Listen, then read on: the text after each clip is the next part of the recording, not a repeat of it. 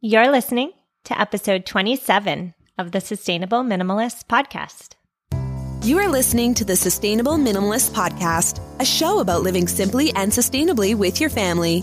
Here's your host, Stephanie Seferian. Hey there, and welcome back. Have you ever looked at old pictures of yourself and examined the outfits you wore 10 years ago, maybe 15 years ago? I do. My first thought is, oh my gosh, what was I thinking wearing that? The second thought I have is, hmm, I wonder where that shirt or those pants are now. When it comes to sustainability, most of us know the three R's, and they are, of course, reduce, reuse, and recycle. But there are other R's too, like refuse, refuse single use plastic, research, and of course, repair. A listener listened to episode five of this podcast where I outlined 10 new questions to ask before buying new clothes. And she wrote to me. She wrote, and I quote, Trashing clothes really bums me out, and I have become an avid seamstress in part to avoid this. You mentioned great tips on what to do with beyond repair clothing, but don't forget you can cover a lot of stains, fix a lot of years, and replace lots of zippers and buttons with pretty limited sewing skill. Thank you, Tara, for reminding me about repairing. These days, repairing and mending clothes is out, right? Most of us get rid of any item of clothing that shows wear and tear. Some of us donate these items, but the rule of donating is that if an item isn't in very good condition and you don't want it, chances are real good nobody else would want it either. So it shouldn't be donated. That really leaves just one option for our old clothes, and that's the landfill. Today, I'm giving you five mending tips that go beyond sewing on a button. Even better, for these five mending tips, you don't need to own a sewing machine. Those of you who have been listening to this podcast for a while know that I would never advocate for the purchasing of something that you may not end up using. So today I'm highlighting clothes repairs that don't need you to go out and buy a sewing machine. That's right, they can be done with just a needle and thread.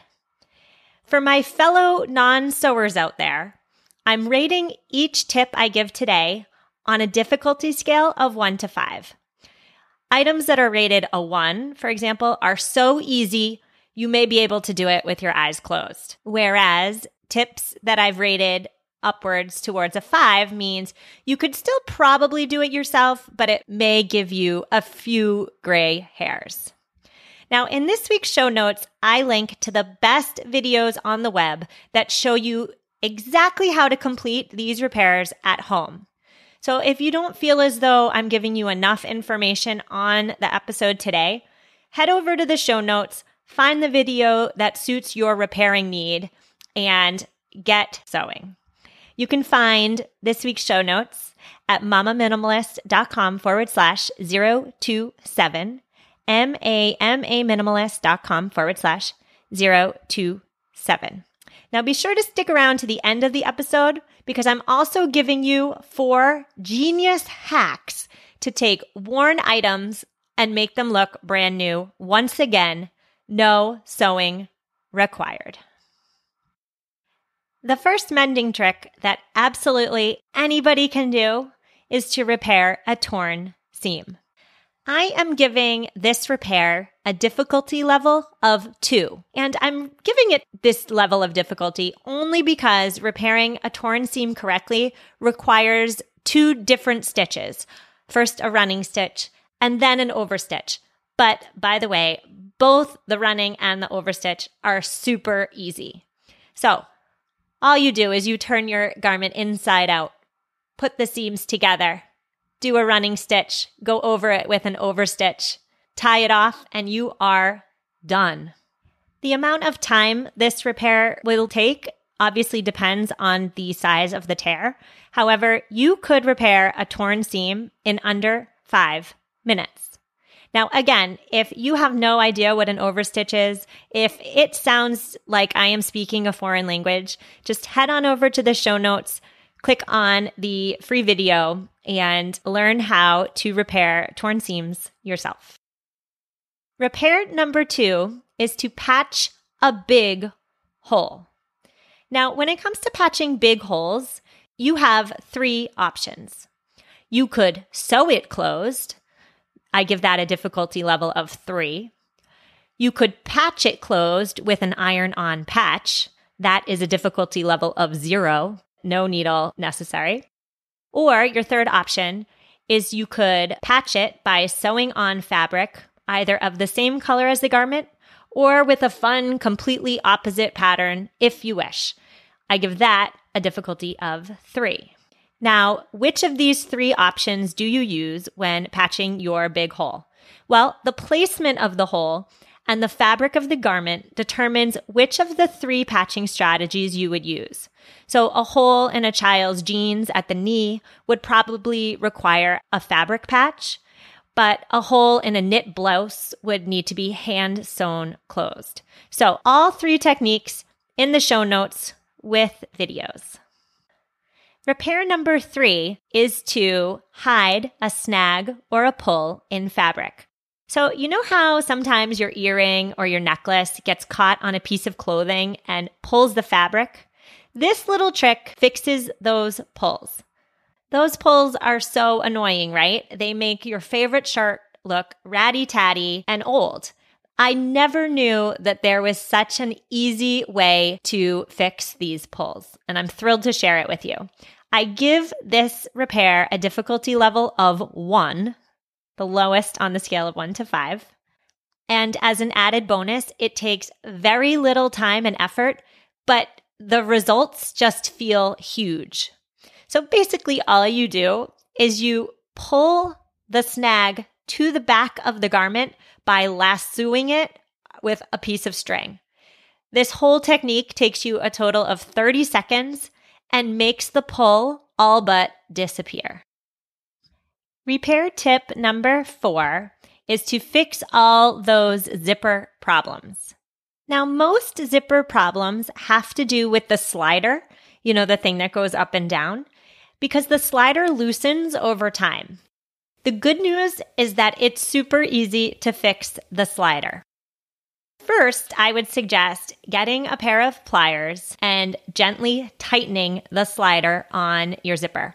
I give this a difficulty level of zero because even my four year old could execute this repair. If that doesn't work, you can just snip off the slider with wire cutters and put another one on at the top of the zipper. I give this a difficulty level of one because hello, wire cutters. Now that should solve most zipper problems. But if you have one of those zippers that you zip it up and then the zipper separates from the bottom, I suggest going to your desk and taking out a graphite pencil. Pencil the zipper teeth, run the pencil the whole length of the zipper on both sides, and you might just fix your problem. Now, in rare cases, it may be that you have to replace a zipper completely. I will say that it is not for the faint of heart, and I would rate replacing an entire zipper at a difficulty level of five plus. I have linked to a how to video in the show notes for a total zipper replacement if you are feeling adventurous. Our final repair for today is to hide a tiny hole in knit fabrics. So, don't you hate it when your favorite cotton shirt gets that awkward, pin sized hole in the worst place possible? You can so easily fix that. You have two options. The first option is a no sewing necessary option. However, you do have to run to your fabric store and buy some lightweight fusible bonding. But again, it is an iron solution. I give it a difficulty level of one. You put fusible bonding web and stabilizer on parchment paper. You smooth out the hole you put the bonding web on the inside of the garment, and the hole all but disappears. If you'd prefer to sew that little hole closed, I give that a difficulty level of two. It's basically the same technique as patching a big hole, which we discussed earlier. It's just smaller and it's therefore quicker. Just know that if you sew a small hole, you might get a little bump in your shirt. Whereas if you use the fusible bonding, your hole will be mended smooth. We are moving right along to the genius hacks for clothing and shoes that have somehow already been ruined. Now, on episode five of this podcast, I offer tons of ways to keep your clothes looking like new. So if that's something you're interested, definitely go back and check out episode 5. But sometimes clothing gets ruined despite your best efforts, and if you're like me and you have small children at home, then you definitely know this to be true. They're ruining their clothes and they're ruining yours. So today I am offering you four really genius hacks for clothing that need some TLC. Now, full disclosure, I have not tried all of these hacks myself. I've tried three of four of them, but my personal friends and family swear by them. So people in my life that I actually know swear by these hacks. If you end up trying one of them or some of them or all of them, I would love it if you shot me a quick email and let me know how it went for you. So here we go. Tip number one Did you spill red wine all over yourself? Pour white wine over it immediately. Now I know what you're thinking. You're thinking, heck no, I just spilled my red wine. I'm not going to waste white wine by pouring it all over the spill. Just trust me, this is a hack I swear by. The red wine stain will not lift immediately, but it will lift on your next wash cycle. So the sooner you get the white wine on top of the red wine, the better. Now, of course, seltzer works really well too, but if you don't have any seltzer on hand, head for the white wine and watch the stain disappear once you wash it next. Our second tip is a cure for shedding sweaters. I hate shedding sweaters. Those sweaters that pill and just look ratty tatty after one, two wears. Well, this trick seeks to solve that problem. Stick your sweater in a bag and then put it in the freezer overnight. If you have a cashmere or a wool sweater that won't stop shedding, toss it in the freezer before you wear it and you will prevent additional shedding. Tip number three if you have a lipstick stain on your collar, perhaps. Use hairspray to remove it. So spray the fabric. Just make sure the fabric is not dry clean only. Spray the fabric with hairspray and let it sit for a few minutes. Then dab the stain and toss it in the washing machine. Simple as that. Now, tip number four is a catch all tip for all shoe problems. What's the big problem with shoes? They get dirty quick. So, if you have a patent leather shoe and you have a scuff on it, get a cotton swab and some petroleum jelly. It will take the scuff right out of patent leather. So, petroleum jelly, cotton swab, get to work. Your patent leather shoe will look like new. For shoes made of leather, if you have water stains or stains from snow or salt or all of the above, get an old toothbrush Repurpose an old toothbrush, dip it in white vinegar, and gently rub to remove the stain. It's just that easy. And finally, for suede shoes. If you have some stubborn dirt on your suede shoes, go grab the nail file and just rub that stain right out. So there you have it.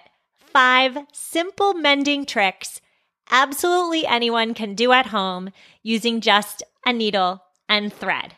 Now, just a quick tip don't underestimate the skills of your local seamstresses. If you find yourself needing alterations beyond your skill level, don't head to the mall for a new outfit. Remember that when it comes to sustainable living, buying new should always be the last resort and repairing should be a part of your eco friendly repertoire. Thank you so much to the listener who reminded me. Head on over to this week's show notes for videos of all the mending tips we talked about today, as well as a list of all the repairing hacks we discussed. mamaminimalist.com forward slash zero two seven. M-A-M-A minimalist.com forward slash zero two seven. Now, on next week's episode, we're talking about the low waste lifestyle with kids. It's tough, of course, but it's easier than you may think. I will see you then. Take care.